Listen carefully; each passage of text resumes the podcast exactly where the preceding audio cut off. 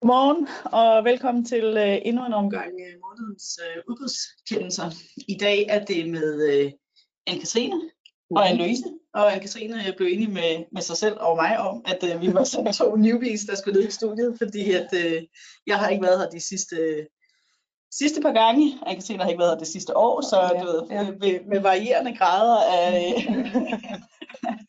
af fravær, så, så er vi jo tilbage. En stærk opstilling, synes jeg. Ja.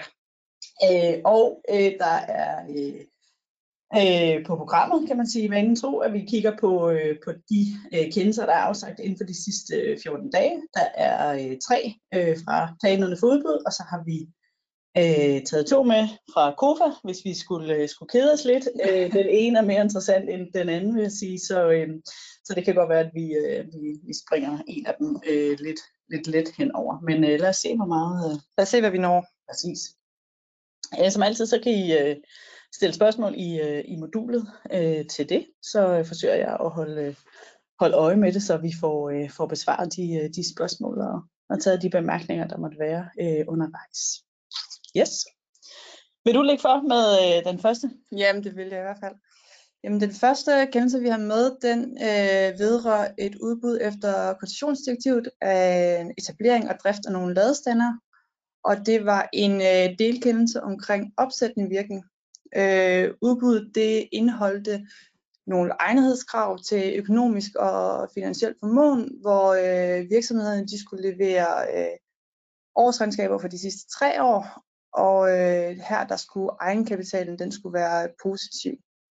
Og så havde de også anført i deres øh, udbudsmateriale, at øh, hvis man var en øh, nyopstartet virksomhed, så skulle man på anden måde godt gøre sin øh, økonomiske formåen, og så ville øh, ordregiver så øh, tage konkret til, stilling til, om man så havde, havde opfyldt øh, kravene.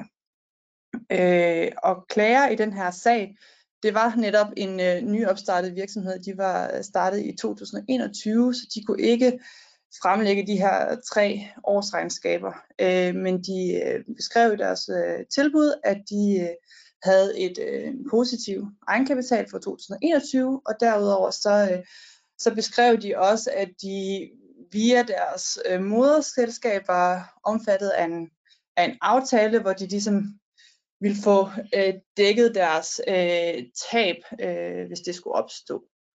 Øhm, men ordregiver, de valgte at øh, øh, hvad skal man sige, udelukke den her nyopstartede virksomhed, fordi de ikke mente, de opfyldte øh, kravene til økonomisk og finansiel formåen. Øh, og det var ligesom øh, grundlaget for, for hele klagesagen.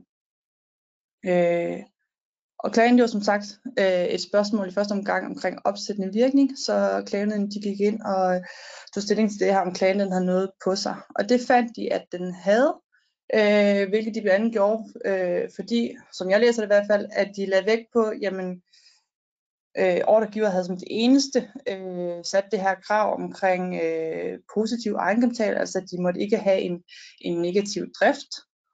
Øh, og øh, klager i den her situation havde ligesom vist, at de havde øh, en positiv drift, i hvert fald i det, i det ene regnskabsår, som de kunne, de kunne vise, og de havde også fremlagt øh, den her øh, løst beskrevne aftale, øh, som de havde øh, i forhold til dækning af tab. Mm. Og derudover så øh, lagde de også vægt på, jamen øh, de havde ikke, ordregiver havde ikke beskrevet tydeligt, hvad det var ligesom formålet med den her, øh, det her øh, krav til økonomisk formåen, og de havde heller ikke begrundet, jamen, hvorfor var det, at øh, den her øh, tilbudsgiver, de ikke levede op til det her økonomiske krav. Så på den baggrund så fandt øh, klagenævnet altså, at de, øh, klagen, der, der, var noget, der var noget på den, øh, men fordi at tilbudsgiver de ikke havde ligesom beskrevet, øh, hvad der ligesom skulle ligge til grund for uopsættelighedsbetingelsen, så øh, tillagde klagenævnet ikke klagen opsættende virkning.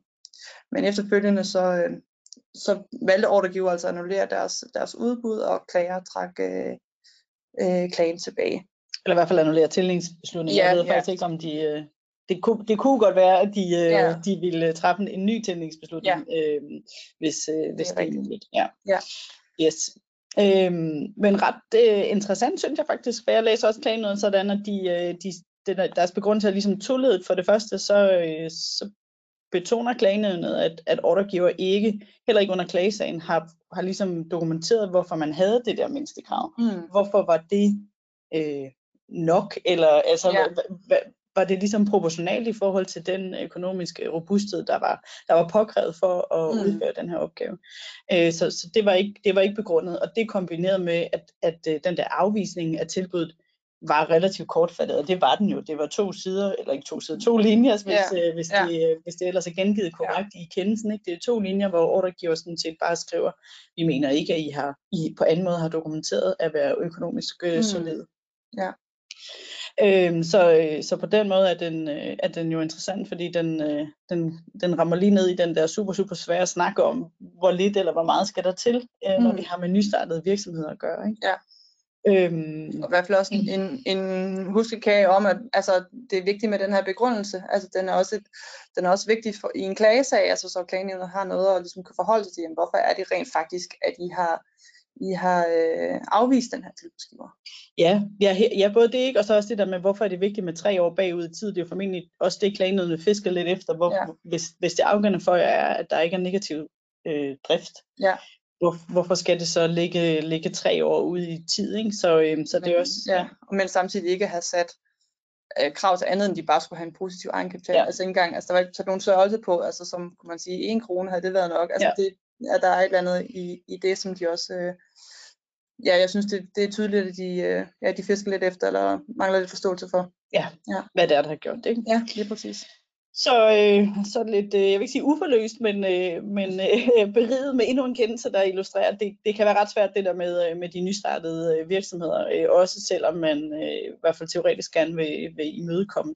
Øh, og som du siger, i hvert fald også husker på, at vi overvejer, hvad det er for økonomiske mindstekrav, hvad er egentlig, hvad er egentlig tilstrækkeligt, og hvad er det Mm. egentlig, der, der er vigtigt her. Ja. Øhm, og så også øh, være klar på, at, at det skal vi begrunde. Og det Mm. kan jeg i hvert fald sige for min egen stol, der er en del af de udbud, jeg er inde over, hvor jeg er helt sikker på, at øh, det vil vi også have svært. Det vil lovgiver også have svært ved at begrunde præcist, øh, hvorfor. Ja. Ikke? Fordi det er ikke alle organisationer, der, der kører økonomiberegninger og alt muligt Nej, andet nej. for at fastsætte de der økonomiske. Og man har nok også tendens til bare ligesom måske at genbruge de der øh, egnethedskrav, som man plejer at bruge, altså nærmest uanset hvilket form for udbud det er, og, og, og størrelsen af, de, øh, af kontrakten og de udgifter, der er forbundet med det. Så øh, yes.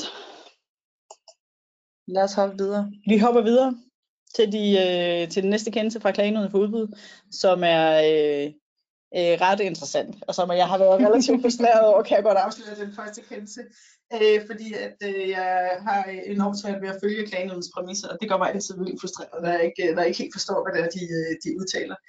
Øh, det øh, kendelsen øh, går på, eller omhandler en, øh, en offentlig licitation, som er gennemført efter, efter tilbudsloven vedrørende nogle forskellige øh, anlægsarbejder, betonarbejder og, og øh, alt muligt andet godt. Og øh, der er ligesom to dele af, af klagen, som er indgivet af en, øh, en publikeret tilbudsgiver, tilbudsgiver nummer to. For det første, øh, eller man, øh, klagen går på, at vindende tilbud var ukonditionsmæssigt. Og der er to øh, ben, kan man sige, i den øh, ukonditionsmæssighed. For det første, så er det klagers opfattelse, at det vindende tilbud har taget et forbehold øh, over for noget jordhåndtering, og så er der et, øh, et særskilt forbehold, der går på, nu har jeg kaldt det corona- og krigsrelaterede påvirkninger. Det er en, en, en, en lidt spændende formulering, øh, kan jeg godt afsløre, men, øh, men det må man ligesom øh, også læse sig til i kendelsen. Men det første forbehold, det, øh, det går på, at øh, der i tilbudslisten var en enheds, øh, en post, som, hvor man skulle give en enhedspris på øh, jordhåndtering, bortkørsel, øh, deponi osv.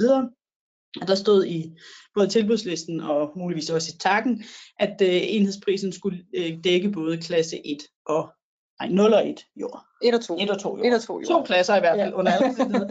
1 og 2 jord Ja. skulle, øh, skulle dækkes, øh, og klasse 3 øh, og så videre, det, det blev ligesom håndteret særskilt. Øh, det blev der stillet spørgsmål til under licitationen, og ordregiver bygherre her fastholder, at det er sådan, der skal gives en enhedspris, som dækker begge, øh, både klasse 1 og klasse 2. I øh, vindende tilbud, der står så under øh, forudsætninger, øh, jamen øh, den enhedspris, vi har givet, den dækker kun øh, klasse 1. Og øh, ordregiver her øh, konstaterer, at det er et forbehold og øh, kapitaliserer det så øh, med en, øh, en pris, som, øh, som er begrundet i, i nogle forskellige udregninger af, hvad, hvad ordregiver mener er, er markedsprisen. Øh, og den kapitalisering øh, den, øh, den opretholder klagenødene, kan man sige. Klagenødene udtaler, at der i forhold til, til det her forbehold over for, for jord, eller i virkeligheden forbehold over for egen prissætning, kunne man også sige, at det er ikke et forbehold over for et grundlæggende element, og derfor er udgangspunktet jo, at ordregiver lovligt kan kapitalisere det, forudsat at kapitalisering kan ske på et, på et sikkert grundlag. Mm. Og det mener klagenødnet, at, øh, at kapitaliseringen afspejler, at den afspejler, øh, kan man sige, den, eller udligner, kunne man også sige, den fordel, som, som tilbudsgiveren havde fået af at tage, øh, tage forbeholdet. Og øhm, og sagen havde jo fremlagt nogle, nogle andre øh, beregninger, jo, som ligesom dokumenterede, at, at øh, kapitaliseringen skulle være sket til en højere pris. Øhm, og der ligger ligger klagen nu ligesom væk på, at der var faktisk foretaget et, et stykke forarbejde hos ordregiver, og også at den øh, den kapitalisering, altså den merpris, der var lagt til øh, tilbuddet, det var, øh, hvis man tog gennemsnitsprisen på, på de andre tilbudsgivers poster, så lå kapitaliseringen cirka er det 15 eller 20 procent over. Ja, jeg tror faktisk, det sagde 16 procent ja. præcis, hvis, øh, hvis, hvis, nu, hvis det skal være helt præcis. præcis. Ja. Så, øh, så den ligger over, øh, og, øh, og, og derfor så, øh, så var klagen nogenlunde tryg i, at det var, det var, det var den rigtige fremgangsmåde. Det andet øh, forbehold, som, øh, som klager går gældende, øh, er i vindende, tilbuds, øh, i vindende tilbud, det er, øh, det er lidt mere sparet, synes jeg. Mm. Det er fordi, der øh, undervejs i, øh, i øh, udbudsprocessen, altså inden, inden man afgiver tilbud, den her licitation, der stiller øh, tilbudsgiver, altså den tilbudsgiver, der ender med at vinde kontrakten, stiller et øh, relativt langt spørgsmål, hvor man ligesom øh, øh, klager sin nød over, at nu er der jo krig i, øh, i Europa, og der er også corona, og det kan godt være lidt svært at, at lige forudse, hvad, hvad, hvad der sker med det, og det kan påvirke leveringstiden, det kan påvirke priserne. Øhm, og derfor så, øh, hvad hedder det, vil man gerne ligesom have lov til at give øh, og tage et forbehold for øh, de øh, forhold, der ligesom udspringer af enten øh, øh, covid eller krigen i Ukraine, i krigen i Ukraine, uanset at tilbuddet jo er afgivet på et tidspunkt, hvor alle jo godt ved, at det ligesom er, det er jo nu engang den verden, vi lever i. Ja, det er næsten også tid efter krigen den øh, startede, kan man sige. Ja, præcis. Så, øh, så, det, så, så på en eller anden måde, hvis jeg sådan skal forsøge at omskrive det, så, så tror jeg, at det, der bliver spurgt om, det er, at man vil gerne rykke tidspunktet for en force majeure-vurdering øh, frem øh, eller bagud, afhængig af, hvordan man ja. ser på det, men i hvert fald sikre sig, at, at ordregiver her ikke vil afvise alle krav med henvisning til, at det burde tilbudsgiver jo have indrettet sig på, fordi man jo godt som tilbudsgiver nu, og sådan set også sidste år vidste øh, og ved, at der er corona, og mm. der, er, øh, der er krig, øh, som kan påvirke øh, leveringsstrømmene. Øh, det er et meget langt spørgsmål, og meget kringlet, og relativt svært faktisk også at, øh, også at forstå. Men, men det øh, bygherre besvarer spørgsmålet med, det er, at de skriver, nye opståede situationer af den ovenstående type vil betragtes som force majeure og give ret til tidsfristforlængelse. Derfor vil et forbehold, som angivet ovenfor, blive prissat til 0. Det svarer de. Og i tilbuddet, der tager den pågældende tilbudsgiver så præcis øh, det forbehold, som var indeholdt i, øh, i spørgsmålet, mm. og, øh, og, og bygherre her, ordregiver noterer sig, at det er et forbehold, og man prissætter det til 0. Og øh, klager gør jo gældende øh, helt oplagt, synes jeg, at det her det må være et, et grundlæg, altså forbehold over for et grundlæggende element. Ingen mm. kender rækkevidden af det forbehold. Mm. Øh, og jeg synes også, hvis man læser det spørgsmål, der var stillet og svaret, så er det også lidt svært at vide, om, om bygherre faktisk accepterer det spørgsmål, eller accepterer nogle andre situationer, som ikke er dækket ja. af det spørgsmål. Ja. Jeg vil, øh, hvis jeg var blevet spurgt, helt sikkert også have sagt, at det her det må være et forbehold over for et, for et grundlæggende element. Men der kommer klagen så med de der øh, virkelig spændende præmisser, som jeg øh, øh, altså faktisk ikke forstår, må jeg tilstå. Så hvis der sidder nogen på, øh, på linjen, der har fundet de, øh, de vise sten i, øh, i de der præmisser, så, øh, så hører jeg rigtig gerne for jer, fra jer hedder det. Jeg tror måske, man kan øh, hvad hedder det, forstå præmisserne sådan, at klagenødet siger, jamen ordregiver havde jo i, i, altså i udbudsprocessen accepteret, at man kunne tage det der forbehold. Og derfor, hvis, derfor var det forbehold blevet en integreret del af udbudsgrundlaget. Og derfor ville et forbehold reelt ikke være et forbehold, fordi så siger man sådan set bare, at vi lever op til det, der, mm. der ligger i udbudsgrundlaget. Sådan, sådan kan man måske forstå præmisserne, men det står mig faktisk ikke helt klart, fordi at der klagerne også fremhæver, at, at et, øh, et forbehold af den type vil være dækket af force majeure. Og, og det er jeg sådan grundlæggende uenig i. Ja. Øhm, og det, øh, det gør mig altid lidt, øh, lidt, øh, lidt, lidt bekymret. Øhm, når jeg, når, jeg, når jeg enten ikke forstår, eller i hvert fald ikke er helt på linje med det klagenødende til. Altså det går jo sådan lidt grundlæggende mod, altså sådan selve definitionen på force majeure. Ja. At sige sådan på forhånd, at de her situationer, altså noget vi godt ved, der, der, der, ligesom der er i gang, og vi kender godt nogenlunde nogen, altså hvad for konsekvenser af det, og så sige, at det vil også fremadrettet være force majeure. Altså det, det, det sker i hvert fald lidt i mine ører det giver ikke helt mening at sige, at det er majeure, synes jeg. Men, øh, men det er under alle omstændigheder, det er klagenøden kommer frem til, at øh, det, var, det var berettiget at prissætte det til 0. Og klagenøden betoner altså, at det var jo kommunikeret til alle tilbudsgiver på forhånd, at det var sådan, man ville håndtere. Og det er jo rigtigt. Ja, ja, altså, ja. Så på den måde har, har en ordregiver jo respekteret og gjort, som man har udmeldt tidligere at, øh, at, at det her, det vil ikke blive betragtet som et, øh, som et forbehold. Øh, så det er ikke så meget det, det er mere de der forudgående bemærkninger, klagenødene har om, at ja. det her, det sådan set øh, ikke er anderledes end, end en hver anden force majeure. Og det, det kan jeg have lidt svært øh, ved at følge. Ja. Og man kan også godt forstå, at ordregiver har haft svært ved at gøre andet på det tidspunkt, hvor de fik tilbudene ind, ja. når de netop havde skrevet, som de gjorde i spørgsmål-svar. Altså, altså som jeg læser i hvert fald, så er det problemet opstår allerede, da de svarer på spørgsmålene på den måde, som de gør. Altså de, de låser lidt sig selv. Ja, præcis. Så bliver de heldigvis reddet af klagenævnet, men, men altså, ja. Ja, så det er, øh, et spændende, spændende problemstilling. Og man kan sige, man kunne også overveje, om, om en klage skulle have gået på, at de måtte ikke lave den ændring.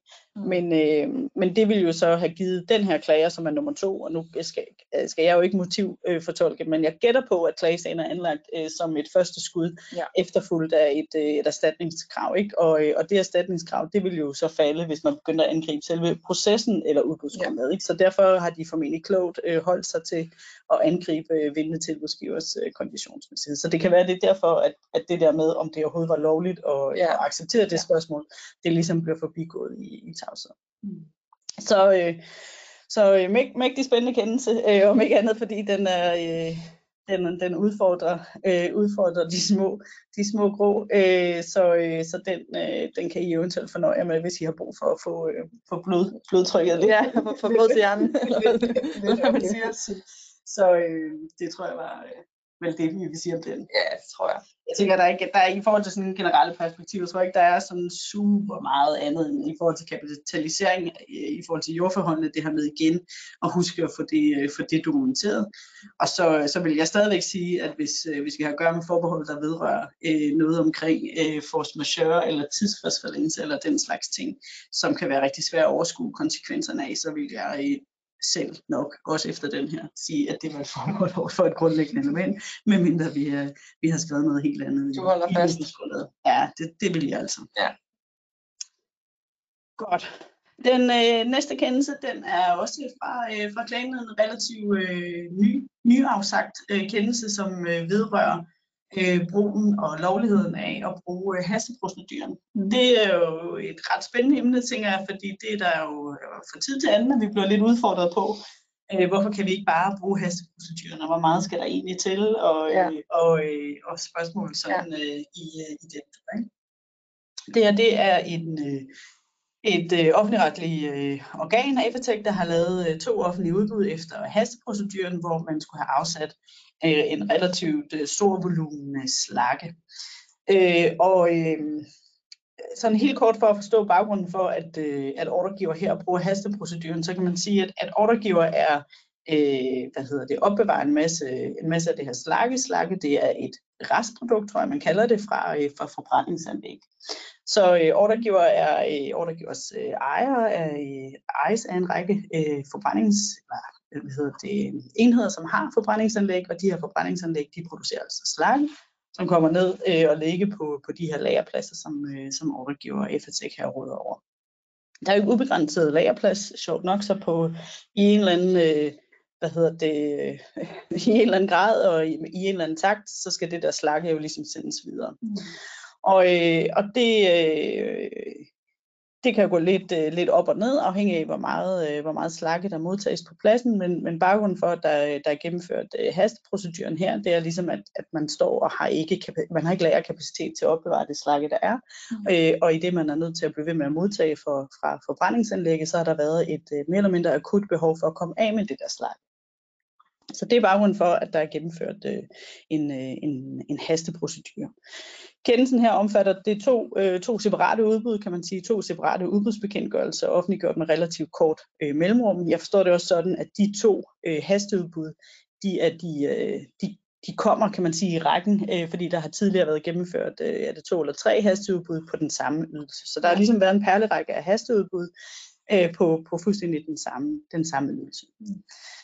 Det, der er super interessant også, det er, at klagen er indgivet af den øh, aktør, den tilbudsgiver, som har vundet kontrakten. Så vi står altså ja. altså med en vindende tilbudsgiver, som øh, har deltaget i en hasteprocedure, øh, som har udfordret lovligheden af hasteproceduren undervejs i udbudsprocessen, men som trods alt øh, formår at afgive tilbud, og som bliver tildelt øh, begge øh, udbudte kontrakter.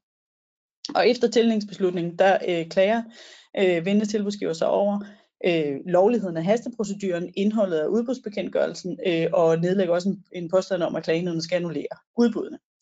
Og det rejser jo øh, i første omgang det spørgsmål, har en vindende tilbudsgiver retlig interesse? Det tror jeg ikke, vi har haft øh, danske sager på. Nej. Jeg har selv øh, nørdet, øh, nørdet lidt i det for, øh, for, fra lang, for lang tid siden efterhånden, og ved, at der har været ret stor uenighed også i litteraturen om, om en, øh, om en vindende tilbudsgiver har retlig interesse fordi man, man kan læse, øh, i hvert fald i, øh, i de bagvedliggende øh, kontroldirektivet omkring retlig interesse, kan læses sådan, at retlig interesse ligesom er, er uløseligt øh, forbundet med, at man, man på en eller anden måde har lidt et tab. Ja. Øh, og det er lidt svært at se, at en vindende tilbudsgiver har, har lidt et tab i, i den her sammenhæng. Ja. Øh, og derfor er det også helt naturligt, at ordregiver går ind og nedlægger en påstand om, øh, om at sagen skal afvises øh, som begrundet manglende retlig interesse. Men øh, klagenerne, de, øh, de tager sagen øh, og udtaler, at i, i det her tilfælde, der er der en, øh, en retlig interesse for, øh, for vindende tilbudsgiver.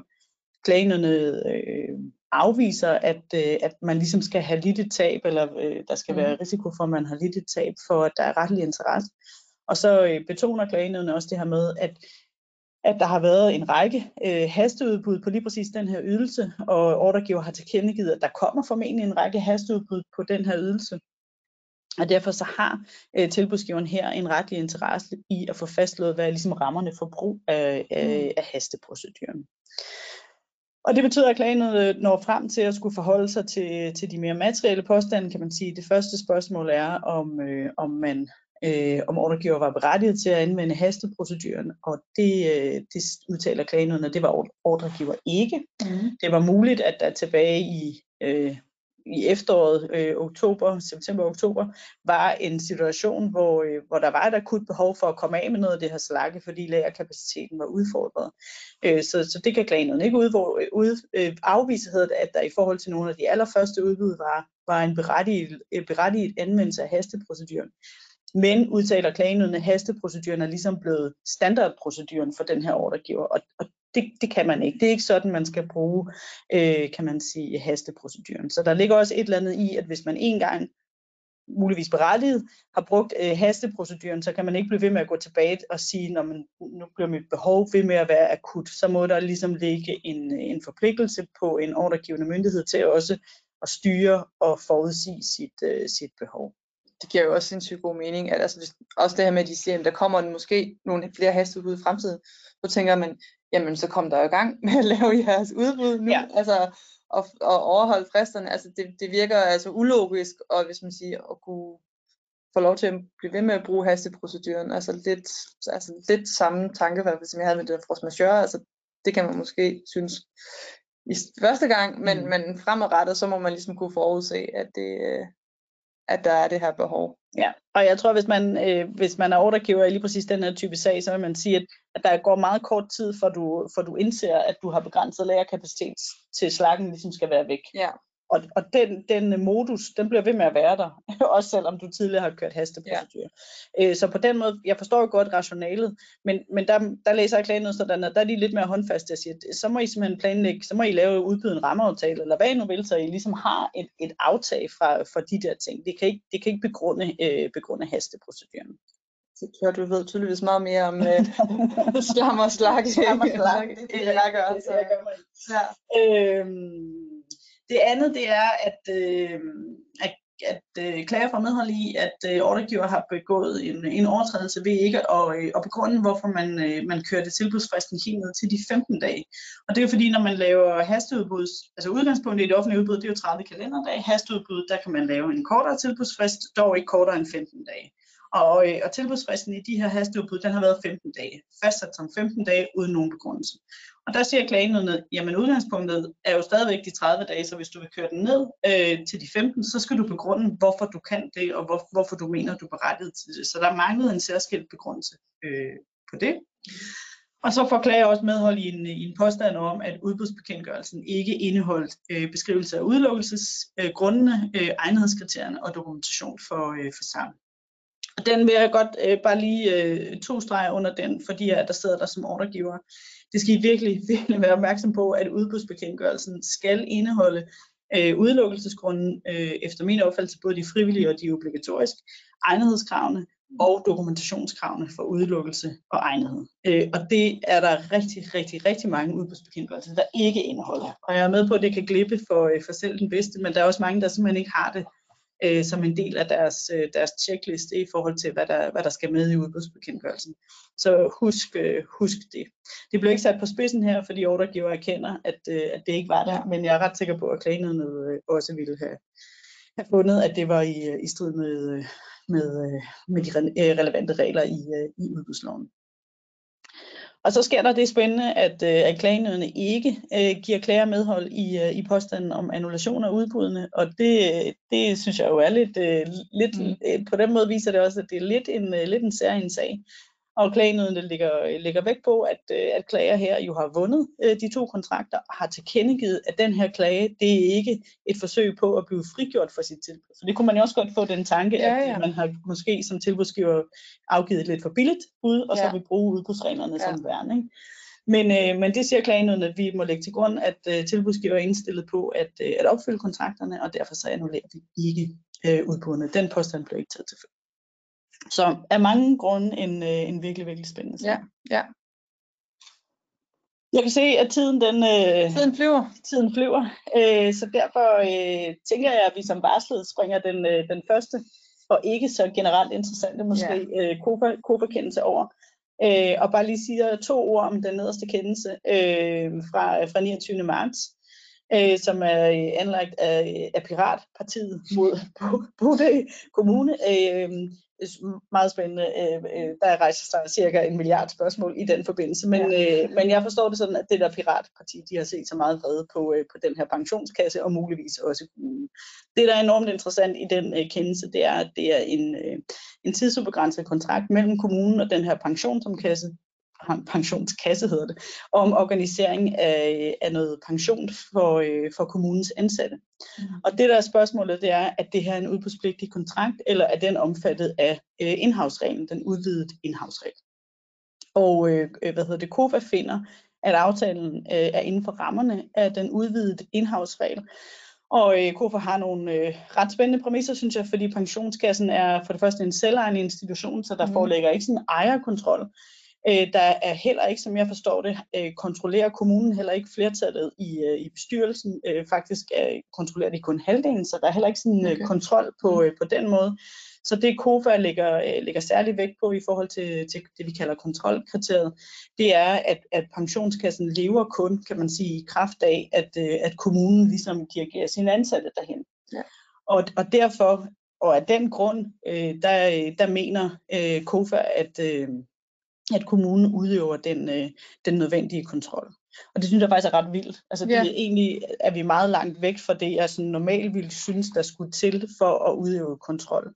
Så, øh, så derfor synes jeg, den er interessant at være at fremhæve, fordi det kan jo være, at det er, så mange sager har vi heller ikke på in-house, vel? Så nej, hvis, nej, øh, og vi kan jo godt afsløre dig og mig, vi sidder rigtig meget med sådan nogle øh, in-house vurderinger, så altså, det er da ret på endnu en øh, i rækken, øh, vi kan forholde os til, men, men jeg er enig, altså det her med, at der ikke, at i den her situation ikke skulle mere til, for at man siger, at kontrolkriteriet er opfyldt, det, det var måske ikke lige sådan, vi havde vurderet det, hvis det var... Ikke nødvendigvis, men, i, men i dansk perspektiv er det jo ja. super interessant sat på de her mange driftsoverenskomster, vi har inden for, for det sociale og, og sundhedsområde, ja. som jo netop, eller i hvert fald typisk er indgås med, med selvejende institutioner, og hvor der hvor der ikke er sådan en kontrol i den traditionelle forstand, mm.